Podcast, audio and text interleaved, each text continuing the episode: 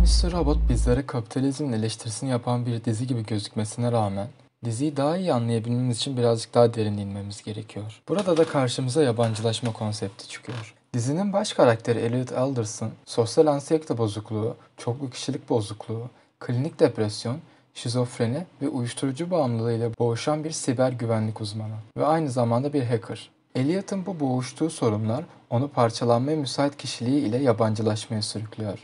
Elliot toplumdan, dünyadan ve hatta kendisinden bile ayrık kalmış, yabancılaşmış bir karakter. Bir noktada kendisinden o kadar yabancılaşmış ki kendi kişiliğine, geçmişini bile unutmuş bir karakter. Daha önce Evangelion ve I Am Thinking of Ending Things'te de bahsettiğim gibi Mr. Robot da yalnızlık konsepti üzerine kurulmuş bir dizi. Dizi bize yalnız insanların bağ kurmaya çalışmasını anlatıyor. Elliot kendi ailesiyle, geçmişiyle ve hatta olağan gerçeklikle bile bağ kurabilmeye zorlanıyor ve çoğunlukla da bunu başaramıyor. Eliot'a göre bunun sorunu kendisinde değilken sorun toplumda kendisini bağlanmış illüzyonuna hapseden insanlarda. Eliot'a göre insanlar bir illüzyonu sosyal medya aracılığıyla yapıyor. Oh, I don't know. Is it that we collectively thought Steve Jobs was a great man, even when we knew he made billions off the backs of children? Maybe it's that it feels like all our heroes are counterfeit. The world itself's just one big hoax.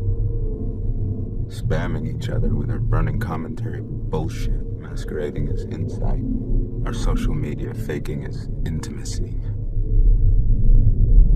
Or is it that we voted for this? Not with our rigged elections, but with our things, our property, our money. I'm not saying anything new. We all know why we do this, not because Hunger Games books makes us happy, but because we want to be sedated. Because it's painful not to pretend. Because we're cowards. Fuck society. Birbirleriyle bağlantılı olan sosyal anksiyete, yalnızlık ve de yabancılaşma ile kendi kontrolünü kaybeden Elliot, hayatının kontrolünü tamamen Mr. Robot'a bırakıyor. Aynı Fight Club'da gördüğümüz gibi.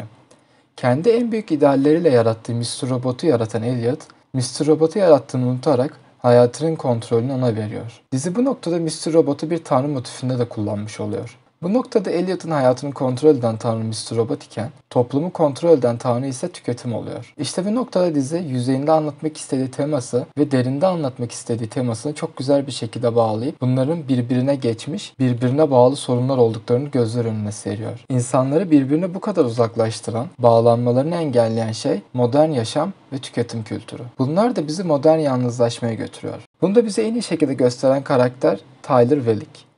E-Corp şirketine başka yardımcılığı yapan Tyrell, sürekli çabalama, sıkı çalışma, tatmin olmama kültürüyle her zaman daha fazla para, ünvan ve şöhret isteyerek kendisini yabancılaştırmış, bir noktada da hissizleştirmiş bir karakter. Ki bu da tüketim kültürünün bir sonucu.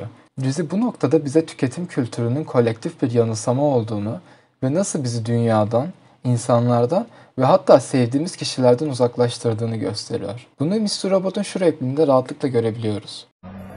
None of them are real. Neither is whoever you're talking to. They're not real. They're not real.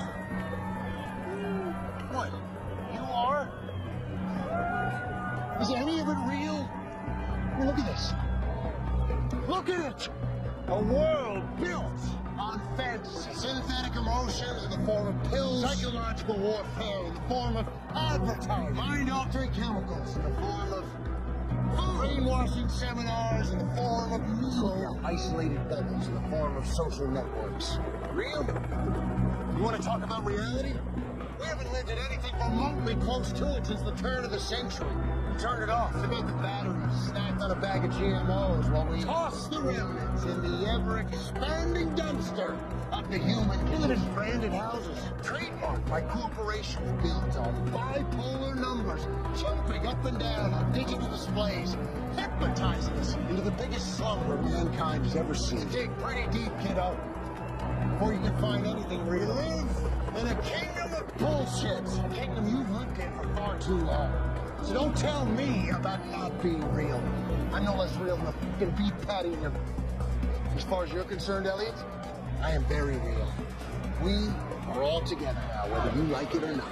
99 Frank filminde de işlenen reklamcılık, medyanın bizi uyuşturması ve beynimizi yıkaması sonucu benliğimizi parçalama uğruna bu modern dünyaya adapte oluyoruz. Eliot'un kapitalizme açtığı bu savaşın temel motifi de işte burada yatıyor. Yabancılaşmayı bitirmek. Çünkü Eliot'a göre bu yabancılaşma sadece kapitalizmi ve bununla doğan tüketim kültürünü yok ederek ortadan kalkabilir. Ve en sonunda insanlar olarak özgür varlıklar olabiliriz.